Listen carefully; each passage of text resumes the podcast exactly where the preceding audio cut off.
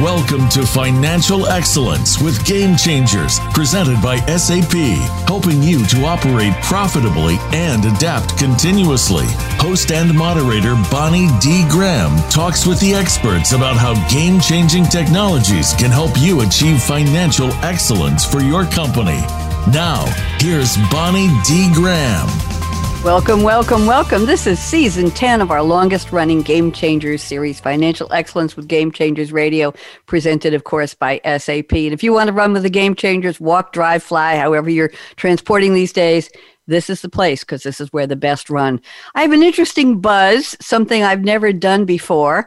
I'm, I've researched the quote, the title, ripped from the headlines, because that's what we're doing today here in Financial Excellence. And I thought I'd find out the genesis of this title, and it actually was a Warner Brothers film studio stock tagline, but it was torn from today's headlines. They used it in the nineteen thirties.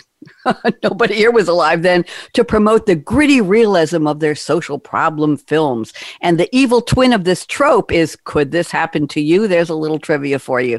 So we're going to talk about what's the latest news on the street or whatever, wherever you're populating these days that impacts F P and A, financial planning and analysis. Or perhaps the better question is, what's the latest news in your home office, your study, your spare bedroom, your garage, your kitchen table, wherever you're working from, depending on the distance of your home to work commute. It's time to take a look at topical content, see what's going on from current news headlines to learn how today's hot topics, and there are so many of them, will affect F P and A professionals today, tomorrow, and farther out into the future. Right now, we're live on February twenty-third, twenty twenty-one. And I don't know if we're going to look past the end of twenty twenty-one. So let's see what my three panelists are. We may be locked inside still a little bit, but that's no reason to be out of touch. So we're going to ask Jeff Hattendorf at Macrospect, who's been on so many times. Jeff, welcome back. We have Thiago Bala at Deloitte. Thiago, welcome back. I'm on Zoom so I can see them and they're waving at me and this is great. And David Williams at S A P, also previous guest here on Game Changers Radio for their perspectives on, just as I said, ripped from the headlines, financial planning and analysis. Let's get started. I'm guessing that most people around the world who've listened to this series know the three of you, but just on the chance that there might be three or four people, I don't know, David Williams, I think it might be three or four people who don't know who you are, possibly. That many? I'm sure there's many more than that. Many more. Okay. Well, all right. Well, I'm I'm going on the optimistic side. Let's start with Jeff Hattendorf. Jeff, why don't you reintroduce yourself to our audience? What's new with you? Take about, gentlemen, take about three minutes. Tell us what's new, and then we'll go to the opening quotes, and then we'll hit the headlines really hard. Jeff, you're up. Oh, good morning, Bonnie. It's good to be on again. Um, so since the last show, uh, I've recovered from COVID, so I like to say that I'm a COVID survivor. And that's a small miracle. Yay. Thank you. But from a practical standpoint for today's topic, you know, I've been in this space for seventeen, eighteen years. Um, my longer career, the last twenty-five years, I've spent implementing systems for companies that manage and move data. And the amount of change in just the last twenty-five years is incredible. You know, we've gone from, we have spreadsheets that we need to move to some kind of a tool where the data is in the spreadsheet, but it's on a server as well, to now it's People, I, I literally had a client say this yesterday, well, I just want the plan to be in the system and then we'll go change it if we don't like it. We're not quite to that last automagic planning scenario yet, but that's the direction that it seems like we're headed, and that's the hype around around the topic of F P and A from a technology standpoint. So my role with, with all of our clients is, are you leveraging leading practices to define the best practice for you? Is the system designed in a way to actually support your business processes so you get the answers you need? There's lots of data in the world. And what clients struggle to do is, is take that data and turn it into actionable information. And at the end of the day, it's, you know, sometimes, you know, playing the role of, of a counselor, just letting people go, well, what is everybody else doing? I don't know. And there's the fear, uncertainty, and doubt of being left behind because all the things you read in the news are, are, wait, there's this is happening and A I is doing it and we've got, and that's why I think I had the comment yesterday from a client talking about the the plan just magically appearing, and he didn't use the word magically, but that's kind of what I heard uh, in the system without any work having to be done by the team. Thank you, Jeff. I think what you're referencing is called FOMO, F O M O, the fear of missing out. Everybody's nodding. Yes, thank you for that, Jeff. Nice to see you back. And I'm so glad you recovered. You were actually going to be a guest on one of my year-end prediction specials, yes. and you didn't show up. And somebody said to me, just don't talk about Jeff. We know why he's not here. I didn't know. And after the show, they said, don't say anything to anybody, but Jeff has COVID. And I sent you a note right away wishing you well. And you actually were able to write back, and you said you were you were doing fine. And we're so, so glad. So thank you very much, Jeff, for joining us thank today. You. Let's move to Thiago Bala. Thiago, welcome back. Why don't you introduce yourself, a little bit about your background, what you're up to, a little bit about your passion for the headlines, uh, we, which we haven't gotten to quite yet. I'm going to put you on speaker view, Thiago, so everybody can see you. Go ahead. All right. Thank you, Bonnie. I'm Thiago Bala from uh, Chicago. I live in the suburb Naperville with my wife and two boys. So I've been in the industry over about, like I would say, uh, twenty-three years or so. Um, over the last twenty years, I've been primarily focusing on Um, started with analytics, then slowly started into the F P and A in the, I would say, the last decade or so, uh, primarily focusing on consumer products, on how we leverage the data and how do we actually bring the best practices or leading practices to the industry and how we solve the client challenges and how can they actually be, try to be at least future-proof and predict the future. That is my core. And as you can see in the last like a few years, I would say like maybe after two thousand fifteen or so, we've been seeing a huge amount of trend, or I would say um, even I call as a digital disruptors, right? A I, machine learning, cognitive computing, all those different technologies coming into play, how this really interrupting your business. In other words, like ten years ago, the way you have the customer expectation was different versus how they expect Um, the same thing from you. So how the business can adapt and change, how can they predict and help and serve the customers and also build their revenue. So that's how I'm helping the customers on primarily on F P and A and consumer industries. Love to be part of the show today. Thank you very much. And Thiago, I'm noticing in your background, there's a clock that has stopped at two forty. I don't know if it's P M or A M, uh, an actual real clock on the wall. And I'm wondering, is there a significance? Is that a, a piece of art, or is that just a clock that stopped? I, I'm sorry, but I noticed it. It's just my laziness not to change the battery. Thank you very much. Time has stopped for Thiago Bala. Thank you very much, Thiago. And our third guest today is also a returning gentleman from one of our shows, David Williams at S A P. David, welcome back. Nice to see you. Nice to hear from you. And David, we'd like for you to introduce, reintroduce yourself to the audience. Go ahead. Sure. Well, thanks for having me again. It's been a while. Yep. Um, my name is David Williams. I'm based in Vancouver, Canada, and I lead the uh, portfolio Uh, product marketing for the portfolio of our analytics solutions. So I've been covering for the last fifteen plus years, the B I, analytics, uh, enterprise performance management, and enterprise planning spaces. And, um, you know, we have a flagship solution in our S A P Analytics Cloud, which, you know, as Thiago and Jeff were talking about, is software to help F P and A better plan, budget, and forecast. So um, happy to be here and uh, looking forward to the conversation. Thank you very much. I'm going to go back to gallery view. Gentlemen, do me a big favor and smile. I want to take a screenshot. I've never done this during the show, but I need a I need a smiling shot of all of you. There we are. Yes, I'll send it to you later. That's part of why we're on Zoom, so we can see who we are. Yes, so now is the part of the show where I've asked my guests to please select a quote from a movie or a song, or now we've expanded it to T V shows. I think people ran out of movies to quote, Jeff, so I told them they could do T V shows, and sometimes a T V show like Star Trek becomes a movie series. So there you go. So that that's the way it's going. So I'm going to read a little bit, the quote, a little bit of background. I did my research, very interesting quotes from Jeff first, then Thiago, and then David, and asked them to unpack the quote and tell us what in the world it has to do with our topic today. Jeff has picked a quote from Han Solo, former smuggler, played by, of course, Harrison Ford, in Star Wars Episode five, The Empire Strikes Back, nineteen eighty American epic space opera film. And here is the scene. I'm going to read the scene, Jeff, and then I'll give the quote from Han Solo.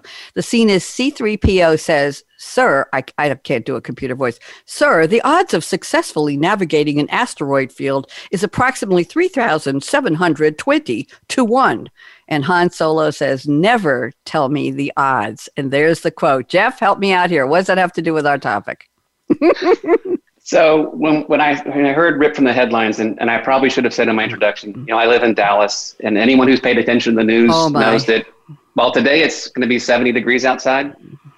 Three days ago, everything outside my window was covered in snow and ice. We had power outages across the state. Um, there are still people in the state without water. And so as I was preparing for the show, I was I was reading articles about why is the electric grid having problems? What could the utility companies, I've worked with several in this state, not outside of Texas, um, done to prepare for this? And then I thought about GameStop, and I just I just started scrolling through headlines, and this this this one little scene kept coming back to me. Here we have Han Solo in the Millennium Falcon, perhaps the greatest ship ever manufactured in the history of any franchise, surrounded by all this computing technology, and the computer says it's a bad idea to go into that. And he goes, don't tell me the odds. I think there's this part of us that doesn't want the computers to tell us the answer, except when we want them to tell us the answer. And and so that that quote just resonated with me. I, I looked for something else, but I kept coming back to that one. And there's even articles and, and studies about, well, what are the odds really of going through an asteroid belt? And it's it's all about computers, and, and we want them to help us, but not tell us how to live our lives. Thank you very much. I love the quote. I I haven't heard that one before. I just got a note from my engineer. He said he really appreciates you because he loves Star Wars quotes, Jeff Hattendorf. So Aaron says, thank you. He he absolutely loves that. He says, best sh- yes, best ship ever made, made the Kessel run. He is right. There you go. So we're getting a little sidebar here. Aaron, thank you very much. Jeff is nodding. You can see that. Thank you. Let's go to Thiago's quote. Thiago has sent a beautiful quote from Jack Sparrow, played by Johnny Depp in Pirates of the Caribbean at World's End.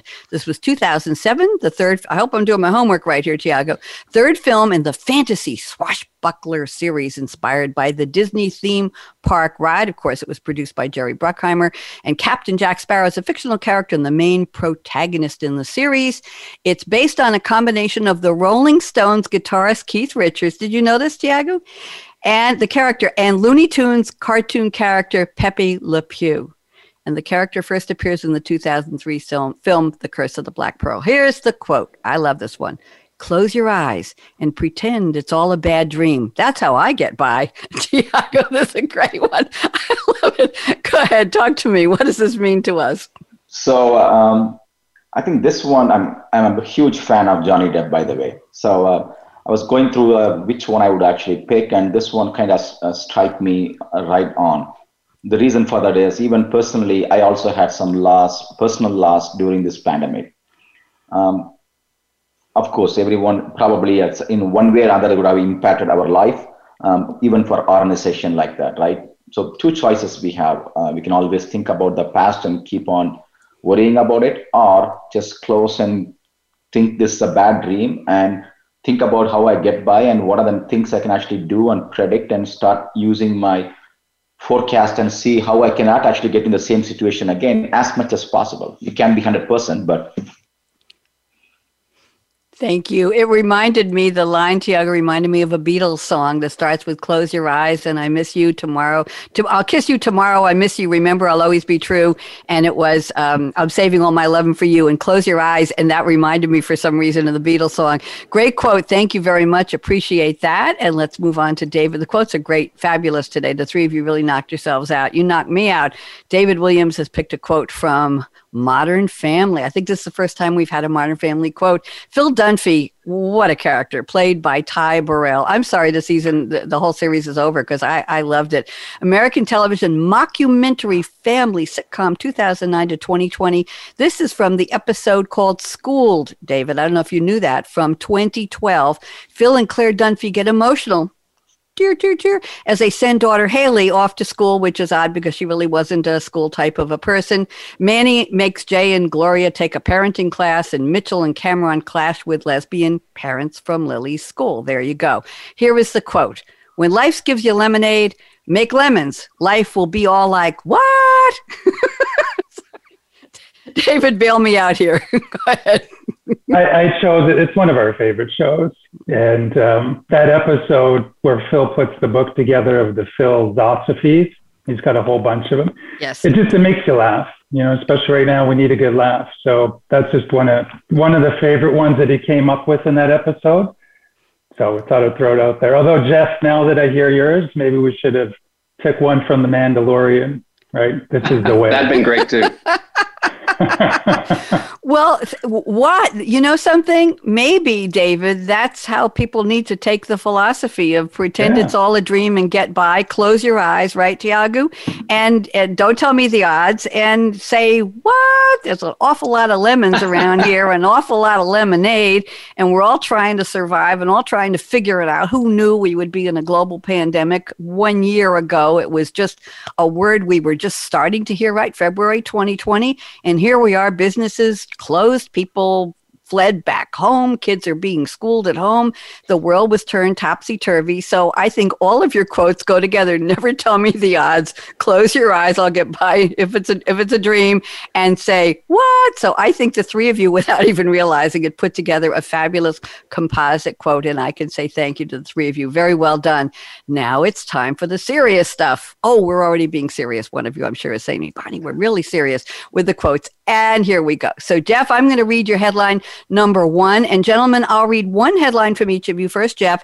And what I'd like to do is, Jeff, unpack it for about three minutes. Give us your take on what it has to do with F P and A, financial planning and analysis. What does it have to do with the Office of Finance? How does it impact C P As, C F Os, all that good stuff we're talking about here on Financial Excellence? And if either Thiago or David has something to say when Jeff is explaining it, just wiggle your hand, raise your hand, or raise your eyebrow or something, and I will call on you. Otherwise, I will pick a headline from Thiago, number one, and we'll do the same thing. And then David, and we're just going to see how many headlines we can cover. We'll do it like one of my prediction shows rather than a discussion roundtable. So Jeff sent the first one. He already referenced it. The headline is the GameStop. GameStop stock, that's a tongue twister, Jeff. The GameStop stock situation isn't about populism. It's about whether the market is real. And this is an article from the Washington Post, February first, twenty twenty-one. Jeff, you're up. Talk to me. What's the headline? Unpack. So if you followed the news at all in the last sixty, ninety days, um, from a financial market standpoint, you probably saw that this little company in Grapevine, Texas, based six miles from where I'm standing and speaking to you from today, had a stock price on December twenty-third of twenty dollars a share. A month later, by January twenty-seventh, it was three hundred fifty dollars a share. There were no changes in the fundamentals of the business. In fact, a lot of the outlooks for the business had been down, if you go back and read some of the things far, farther back in time. So there was nothing to drive that stock up other than a small group on Reddit that focuses on looking for opportunities in the market began to make noise about six or nine months ago about there being an opportunity to short this stock. And I'm not going to go into shorting stocks because that's way out of my depth. I'm not a financial advisor. But what they were able to do as a, as a populist movement, as it's being described by some, is a group of independent investors all at the same time began to short this stock, causing the the mutual funds and the big hedge funds that own giant shares of this stock to one day go, what? There we are. They had no idea what was going on. So the, the the the the way to handle a short position is you double down. It's like people who go to Vegas, and, and I'm not a good gambler, so Vegas and I don't get along except for the shows. So you double down and double down and double down. And the largest hedge fund involved in GameStop had to borrow two and a half billion dollars to stay afloat. So this is one of those things that, that sounds like a stock, and you go, well, how does that apply to F P and A? Mm-hmm. Well, what if it was the price of oil? We've seen that happen. The price of oil has spiked with no real change in demand, just the, the, the market speculators driving the price up from sixty dollars to nearly one hundred twenty dollars a barrel. And it's come back down since then, and, and airlines have hedging strategies against that. But whether it's a commodity, it's the price of labor, if it's anything that your business is dependent upon the outside to manufacture a product or deliver a service, you have to be able to work that into your plan. And how do you plan for a, a, a commodity going from twenty dollars a unit to three hundred fifty dollars a unit? It's still at forty-three today. You can't do that without tools that, that help manage that much data. Very interesting. And there were so many stories, anecdotal, about the good, the bad, and the horrible about what happened with that. And I, I remember reading that somebody invested fifteen hundred dollars in in uh, GameStop, and it was worth something like forty million dollars. when this all really got going a couple of weeks later? H- how do you look at that and say, what, did I win a lottery? No, I just had a small stock investment. We'll move on. Thank you, Jeff. Really good kickoff to our headlines. Thiago Bala, I'm looking at headline number one, and it says U S retail sales rose strongly on stimulus in January. This is an article from W S J, the wall street journal dot com. I'm going to put you on speaker view. Thiago, unpack the headline, please, for us. What does it have to do with F P and A? Well, so we are in actually still in a pandemic. I think I know we are still getting vaccinated, but still overall the country is still going through, in, especially in Illinois, we are still in phase one year or one B. Okay. But even though the market is still not coming up that quite bit, but just because the the the stimulus package is coming in, people have actually started spending money. And the companies, that organization doesn't want to expect that it's going to happen. Is going to make a huge impact on the consumer spending. Just because you're getting five hundred dollars or six hundred dollars is not going to make a difference, but it did make a difference, right? So how do I actually incorporate that into my F P and A? So the organization C F Os are, in most organizations, they're looking or assessing the maturity of how the F P and A process is actually doing. Or they do they really have the real data management ability to, to turn those insights into an actionable actionable insights for the organization, right? How easily, for example, how easily can you roll up your uh, finance reporting across your divisions or a product, for instance? What are the ways I can re- boost my revenue or reduce the cost? Are there any, any enhancement I can actually do? Then now this become a top priority. I would even say that it's become a more of a competitive challenge for every organization. How do I interrupt, interrupt the data coming outside all of a sudden, right? So you just have a bill coming through, or even a bill is not even come through. It's just like, it's going to come, but still you see a huge trend of things are changing. What it means for a company is they're actually shifting towards more about how can I actually digitalize these things? It might be too hard for someone to actually physically or manually for a F P and A process to all those things on a day-to-day basis, right? How can I make it as a more of a touchless, or I would say touchless or remote budgeting process? Um, can I actually use M L or a machine learning or a A I algorithms so that I can actually find my trends, how, what, mm. and when the customers will buy, right? So they can make this into a go-to-market strategies, or how do I increase my margin or reduce my cost? So bottom line is people are, all the companies are trying to see what are the machine learning or digital technology they can leverage to use this information in a meaningful insights for them. How, what, and when will people buy my product or service? That's the fifty billion, gazillion, trillion question these days, right? With so many things, think about the companies that were on the verge of saying we can't be a business anymore, that went and pivoted, shifted, and alcohol production companies went and made hand sanitizer, and some fabric companies went and made masks, and all of the needed supplies to get through the early days of the pandemic. So many companies were able to, because they had digitalized, Thiago, we know that. They were agile. Jeff, you want to say something? Well, I, I think what you just touched on, Donnie, is, sorry, Bonnie. That's okay. I, I could be anybody. Go ahead. Donnie and Marie, the Osmonds are back. I knew you were going there. I don't sing, I just play the drums, but it's okay, dear.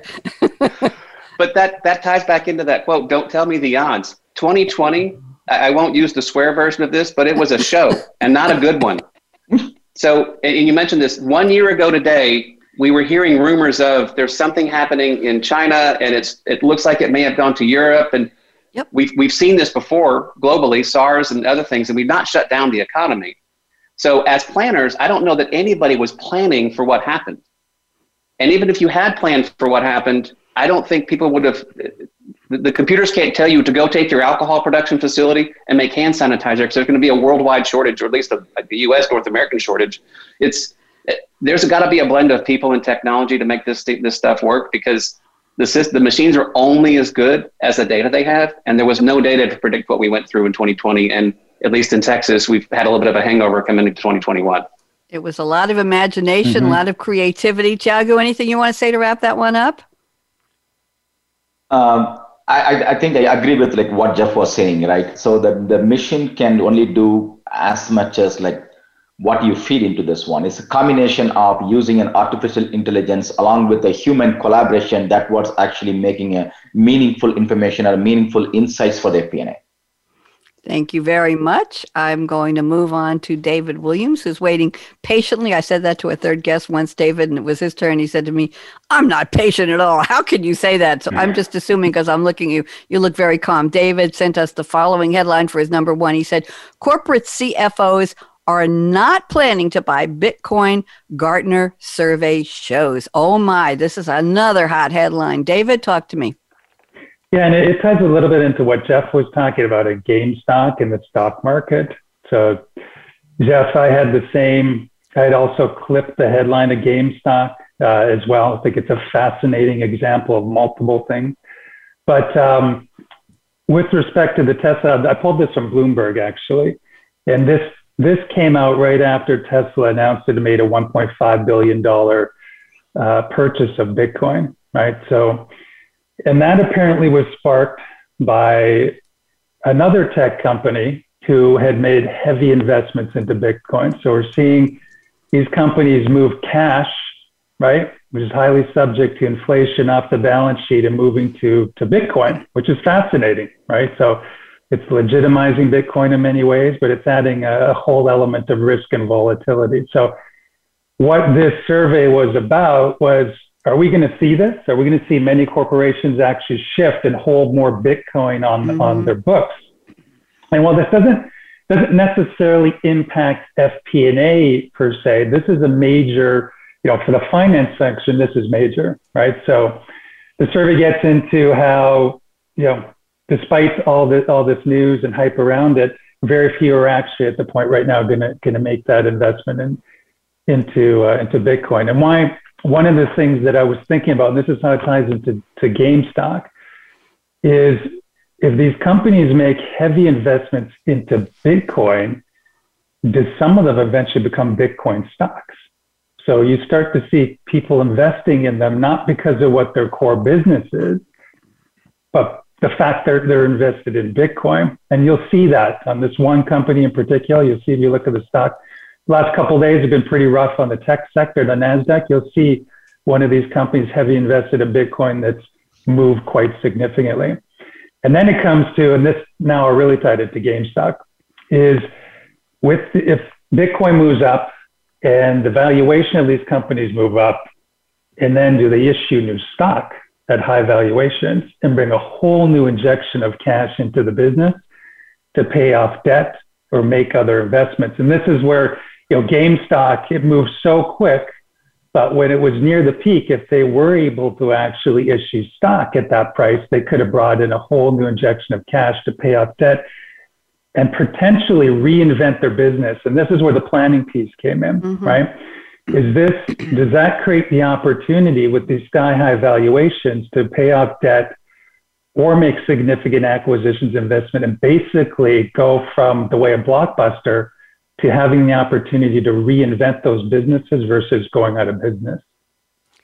Thank you very much, David. Very interesting. The whole, we'll talk about rip from the headlines. How often do we see Bitcoin making the headlines? Cryptocurrency, who has their own fund? Who is a name brand singer or rapper or car manufacturer or somebody on the celebrity circuit who just decided I'm going to own a bunch of this or I'm going to create my own branded Bitcoin. So it has been in the t- in the headlines. Love it or leave it. It's good. It's bad. It's ugly. It's up. It's down. Talk about volatility. Thank you for that one, David. Appreciate that. Anybody have any comments on that or should I move on? We good? Jeff? Good, good, yeah, good, good. Okay, good. I'm going back to Jeff. We're going to go for round number two of headlines. Here we go. If you're just tuning in, this is Financial Excellence with Game Changers. I'm Bonnie D. Graham here with Jeff Hattendorf, Thiago Bala, and David Williams. And we're doing rip from the headlines, F P and A. You may not know that F P and A is involved in the backstory of these headlines, and that's what we're here to talk about. So Jeff's number two headline is Kroger will close more stores over hazard pay laws for workers. This was a story February seventeenth this year, twenty twenty-one on C N N dot com. Jeff, you're up. So it's a it, it's a different world in twenty twenty-one, um, but it's not that different. You know, we live in a world, and, and Thiago touched on the stimulus package and the expectations that it's going to improve the economy. Uh, I think McKinsey's survey of executives and their their views of the economy in twenty twenty-one are all bullish, or we're going to have a better economy this year than we had last year. So growth is on the horizon.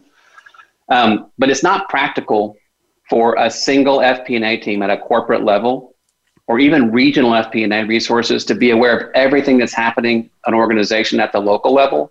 There's weather events, there's legislation, all that has to be incorporated into your planning. There, there's no one tool that can do that. So here we have on the west coast of the U S, um, cities and states saying we're going to require there to be hazard pay for frontline workers, particularly grocery store workers in this article. And that changes the cost to deliver those services in a very thin margin business. So Kroger said, we're going to close some stores. At a national level, um, we're looking to increase the minimum wage from seven something an hour to fifteen dollars an hour over the mm-hmm. next four years. That's going to drive a huge increase in costs for consumer-based retailers that, that pay minimum wage or somewhere near that near that front. That's a lot of different pieces of information to, to keep clear, to keep organized, to keep structured, and to work into all the different variations of the plan. As, as an F P and A team, you have to be working on identifying ways to have better collaboration, in, involving people at the at the local level and giving them the ability to y- give you real-time feedback on here's what's happening here and here's why. Because it, it's too much for any one person or even, frankly, any one system to make sense of with all the, the random ways that we as people seem to legislate things and, and put rules in place for, for managing the world around us. Thank you very much. Very interesting. I'm going to move on to very different type of headline. Number two from Thiago Bala at Deloitte. He says, corporate spending plans tweaked as recovery pace remains uncertain. Wall Street Journal. I don't have the date of the article, but I know it's recent. Thiago, unpack this for us, please. Okay. Um, so uh, from the headline, so what, what I want to actually call out is like because of the pandemic, right? So there has been a lot of pressure on the F P and A team and the responsibilities, what they were carrying before, after the pandemic, right? So what are the lessons they learned during the pandemic period? Or a time, and how can they actually leverage that and try to actually do the unpredictable future into a predictable future, right? So these demands of the pandemic made the F P and A team to constantly run scenario planning for contingency, which they never actually thought about. They used to, an F P and A team, they always do a version one, two, you know, like maybe like a three versions. Beyond that, and like typically their organization don't do that way. But now, if they want to actually recover and thrive, they have to actually start doing that type of scenario planning. Yeah, their work expectations and the implication of F P and A team has changed quite a bit now. So um, from in a, they, they cannot actually only plan for how their business is actually going to survive. They also have to plan more of wider and deeper beyond their company and also the entire ecosystem. How do the customer going to spend? How my supplier? I may actually have a hundreds of orders for me, but if a supplier is not giving some things for me, like even personally, I order a few things. It, it was like back order for like four months. So I have to even now plan for those backlogs as part of my scenario planning. So that helps us to have a more of a sharper focus on the critical impacts as a bigger F P and A team. So bottom line, more scenario planning in a wider and depther way helps us to actually do a predict the overall effects what's going to happen in the future. Thank you very much, Thiago. Appreciate that one. David Williams, I'm looking at your headline number two. This is interesting. You say redefining A I leadership in the C-suite. And this was from sloan review dot m i t dot e d u. I don't have a date in the headline, but David, talk to me. What you got? Sure. And Thiago, by the way, what you just mentioned is actually another one of the headlines that I clipped, that exact point on scenario planning. So totally agree. Um, this one, and this one relates to what you were talking about earlier, this whole, you know, A I has become kind of the new cloud, right? Everyone's talking about A I. And there's a lot of things that fall under that, that moniker. Right, so it's things like robotic process automation and machine learning, natural language generation, and, and querying. So what what I was really looking at here is you know, there's a lot of questions. How's this going to impact the finance function? I think there's a number of ways. Uh, one is you look at things like robotic process automation. This will help. It's already helping automate a lot of the routine tasks that finance is trying to get out of doing, right? Trying to get out of the business of aggregating spreadsheets and running around trying to find data and, you know, posting journal entries, right? Manually reviewing expense reports. Although there's a lot of high repetitive, low variability tasks, robotic process automation can help the finance function do that. And that's an efficiency benefit, right? But there's things that you were talking about, Thiago, which is how do we leverage some of these technologies to actually better drive decision-making and run the business? And this is super high value, very high impact. And yeah, I was on a, uh, on a recent F P and A related uh, a webcast a few weeks ago. And this is one of the questions that came up in the chat panel from an F P and A person. It was around, is, is A I going to eliminate the F P and A function's job? And my response was no, because as you mentioned, Thiago, we're not going to be able to automate and get optimized with just a machine going and running the business, despite what the movies look like. Like I, this doesn't appear to be on the horizon at any time. But what these technologies are doing, and a good example is machine learning, is that it's actually allowing us to go through and mine all this data that we're capturing, right? Because we're capturing more data than ever before that we want to factor into decision-making. Machine learning can help mine that and serve up hidden insights that we may have missed, okay? So it's not just about providing a quicker insight. There actually may be something there that a human on their own doesn't capture. And this is an example of where it can augment. And we call this augmented analytics because it's augmenting the human, in this case, the F P and A person, to help better support the business with decision-making. So yes, things that fall under A I, many of them will automate some things in finance, like I mentioned before. But again, that uh, things like uh, supporting decision-making, helping better forecast, that's going to augment the F P and A uh, person and the team. So it's going to help F P and A do their jobs better by better supporting the business. Thank you, David. Very interesting. That's the first time I've heard the term augmented analytics. That's a new one for me. Has everybody else heard that one? Jeff, probably. Thiago, probably. Mm-hmm. Yes. Okay. Well, I learn on these shows, so that's a good thing. Thank you, David. I appreciate that. I am listening. Let's go for round three on the headlines. Let me look at what Jeff Hattendorf has sent. This is COVID nineteen cases are dropping fast. Why? And this is dated February twelfth. So that was, oh, eleven days ago from today. And that's an interesting dropping fast is not, is more than just dropping. So Jeff, what does this have to do with F P and A? Well, so in addition to that article, the one that I didn't quote was one in the Wall Street Journal, I believe was an op-ed piece where uh, one doctor is predicting herd immunity for North America by mm-hmm. June. And so as you're thinking about the, the world of F P and A, everything we're doing is about planning. And, and then it's the analytics that, that we always forget about the A because we're, we're often focused on the F, particularly in, in world like twenty twenty where things went completely off the rails. So if you're the typical F P and A team, you're looking at all kinds of information, and twenty twenty has taught you that you have to look at even more information. So we're using different tools to help see more. Well, if you were looking at the forecasting models for COVID, trying to figure out when the world's going to normalize, just a month ago, twenty of them said we were going to be slightly decreased or flat on COVID. And what we're seeing now is that hospitalizations and cases are down fifty percent in North America, and they're on a similar trend in Europe from another article that I read. So how do you plan four, five, six different scenarios so quickly? Um, how do you begin to plan for what if the new variant that we found comes from the U K or one from somewhere else in the world is resistant to immunization? And we have to go back into shutdown. How do you model and simulate that?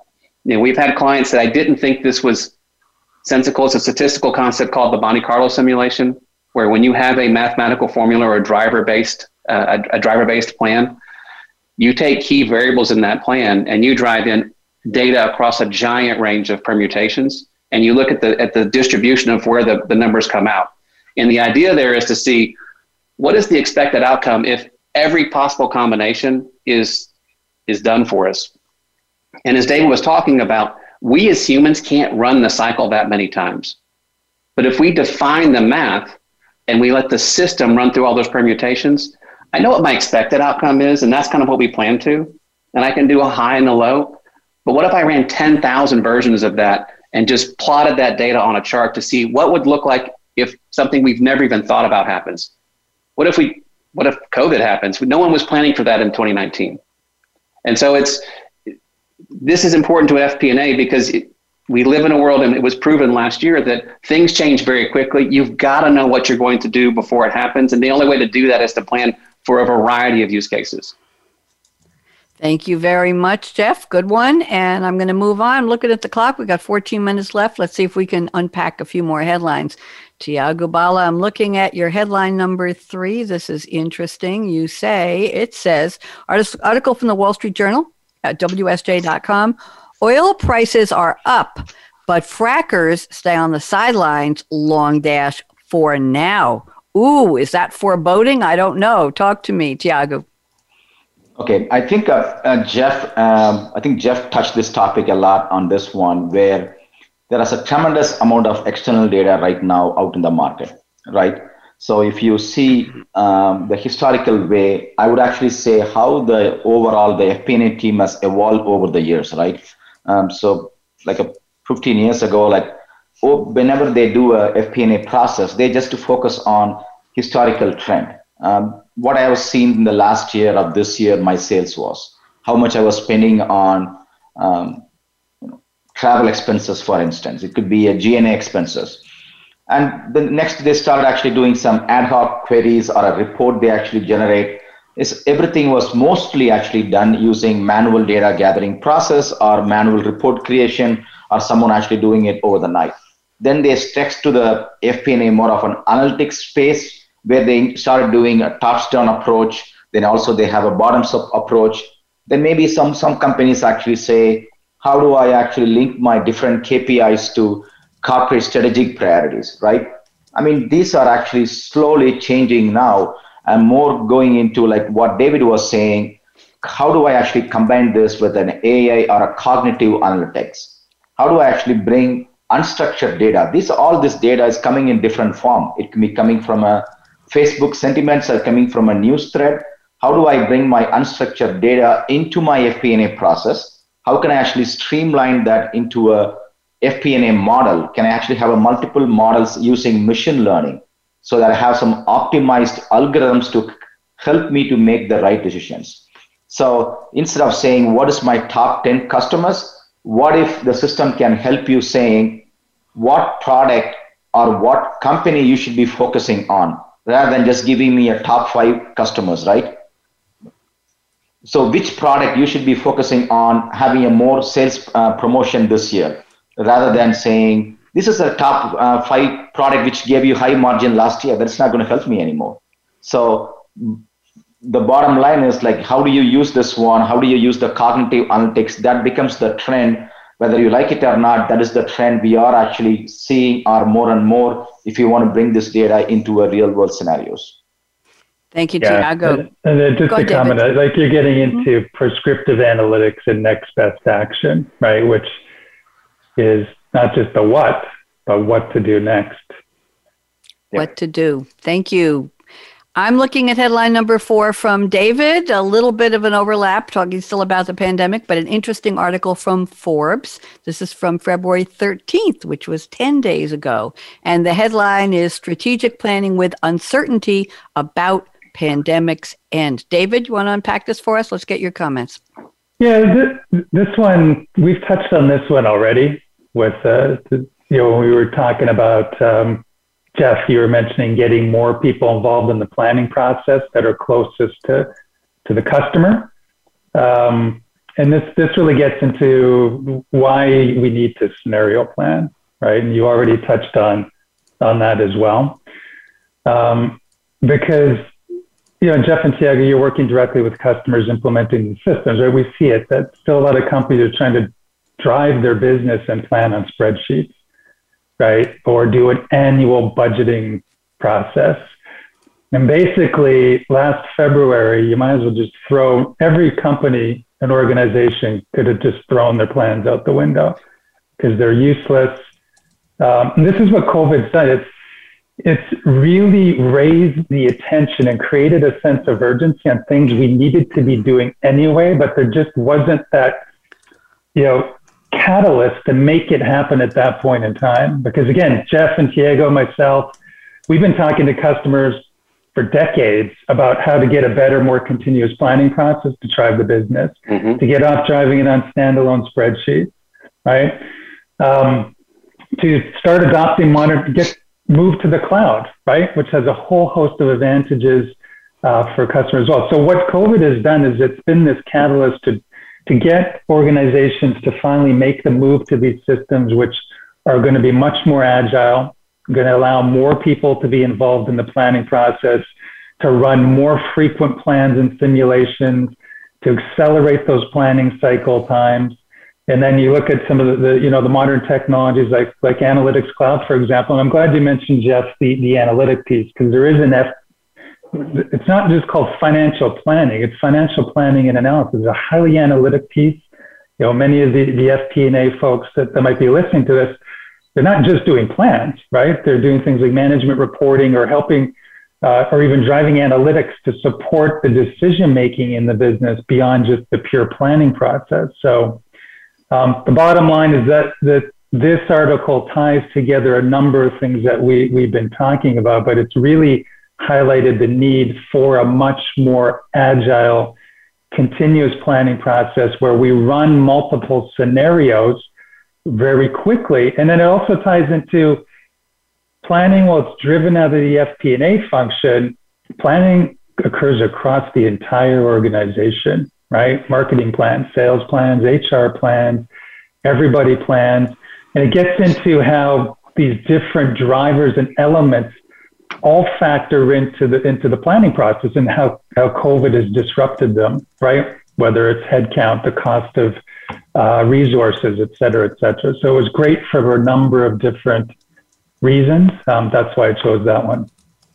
Thank you very much. And I'm looking at Jeff. I think we can squeeze in one more prediction. I'm sorry, headline from Jeff and one from Thiago. Let's see what we can do here. So Jeff, let's keep this one tight. This is your headline number four. And then Thiago, I'll do your last one. So Jeff, pick this one from N B C news dot com, how one Texas storm, I know you talked about that a little bit in your intro, one Texas storm exposed an energy grid unprepared for climate change, a little bigger issue here. Jeff, why don't you take about two minutes and Thiago will do yours, then we'll wrap up. Go ahead, Jeff. All right. So if you're not familiar with Texas, um, you probably saw in the news that, that we struggled uh, mightily with the storm. The vast majority of homes in Texas are heated by electric heaters, not gas, not oil. So it's an electric process. And it's an unregulated market. So it's a free market from a, a power generation standpoint. And those different power generation companies have had the option over the last twenty years to choose to winterize or not winterize their facilities. Well, in a competitive market, if I'm going to make an investment in winterizing, it, it's going to drive up my costs. And to be very specific, some of the things that we've that were written in different articles were the, the wind turbines froze. If you drive through West Texas, there are there are miles and miles of wind turbines, but a lot of wind energy in the state of Texas, but half of those or more froze up. Those same turbines work just fine in Washington and in Montana. We simply chose as a region, as a, as the, the local providers, to not winterize those that machinery. Same thing with the gas production that, that drove different plants. So as we come out of this over the next several weeks, there's going to be lots of finger pointing, lots of people wanting to blame somebody, and that all that all comes true. But if you're an F P and A, now you have to go back and analyze why you didn't make that investment twenty years ago and ten years ago when you probably were still in college or in a different job. They're going to have to explain what happened in the past.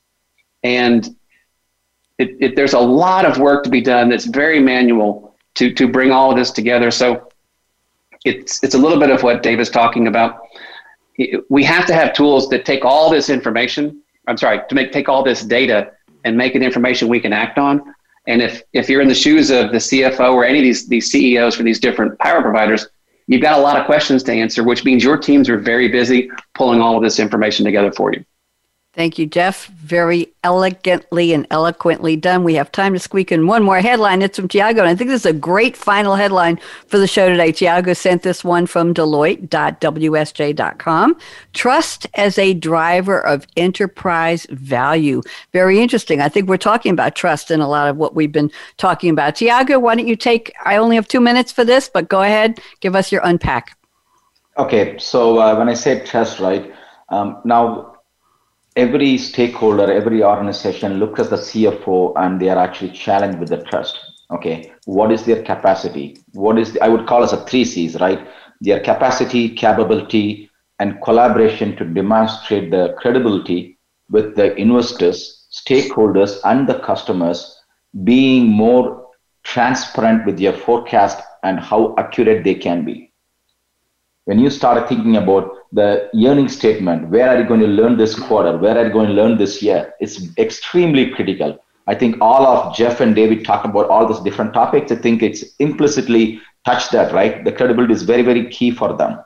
How do I actually get there uh, for a C F O to make those appropriate or uh, accurate decisions, right? So this is where uh, I like to actually bring in a quick um, kind of bringing the, we talk about scenario planning and driver-based modeling, but I want to actually highlight how do you, uh, you need to actually think about bringing like a four different type of drivers in a part of any type of planning solution. The one is the macroeconomic drivers, right? What is my overall inflation rate? What is my G D P? Then industry um, with a gas price or oil, then a regional, right? Like I'm in Texas, what should I do? What is my household? What is my consumer spending index for that region? Then your internal drivers. If you try to combine all these together, it helps them to actually give them a more accurate forecast by resulting in a more informed decision for the C F Os and getting you a more, building a credibility with the customers and stakeholders. Thank you. Try to actually keep it up like two minutes. So. Thank you. I appreciate that. And I have a headline that hasn't happened yet, but I think I'm going to write it. Cold snap in North Carolina breaks with sixty-two degree weather where we've been having twenty-eight degree overnight temperatures, and the birds are chirping outside my office window so loud I could hardly hear myself think. And I love talking to the three of you. I love this headline format. Jeff, what do you think? Ripped in the headline. Should we do it again on financial excellence? Absolutely. Uh, Absolutely. David, you like this one? Oh, yeah. And yep. Thiago? Yeah, I, I think this is my first time being on the Zoom, so I love it. I'm glad. Well, that's that's a given. I want to say thank you to the three sponsors of this wonderful series. As I said, they're back for season ten. This is my longest running series. I have three other long running S A P series, all sharing Tuesdays at ten a.m. Eastern. So we get to rotate a different show each week. So they're on once a month. And I'm so happy you're episode number two in season twenty twenty-one. Shout out, of course, to Chris Grundy at S A P, to Birgit Starmans at S A P, and to Pras Chatterjee. They've all been on the show. I don't think Chris has ever been on the show, but he's in the background. Birgit's been on many, and Pras has been on many. And I want to do a shout out to my engineer extraordinaire who just told me we have one minute left. Everybody say thank you, Aaron. Thank you, Aaron. Thank you, Aaron. Voice America Business Channel, getting us out there to the world. I hope you'll all share the links to this show. And I have one more call to action here, and you all know what it is. Here we go. Fasten your seatbelt. What are you waiting for? And my little aside is my car is now getting two months to the gallon. How's yours doing? There you go. Go out and be a game changer today, just like Jeff Hattendorf. We're so happy you're good. Jeff at Macrospect, glad you're healthy and back with us again. Thiago Bala at Deloitte, always wonderful to see you. And David Williams, it was a treat to visit with you again. It has been a long time. Everybody, Bonnie D. Graham out. Have a good day. Be smart, be safe, be savvy. And be safe. I'll say that again. Wear your damn mask if you have right. to. Bye-bye. Take care, everyone. Thanks again for tuning in to Financial Excellence with Game Changers, presented by S A P, helping you to operate profitably and adapt continuously. To keep the conversation going, tweet your questions and comments to hashtag S A P R A D I O and join host Bonnie D. Graham on the Business Channel. Wishing you a game-changing week.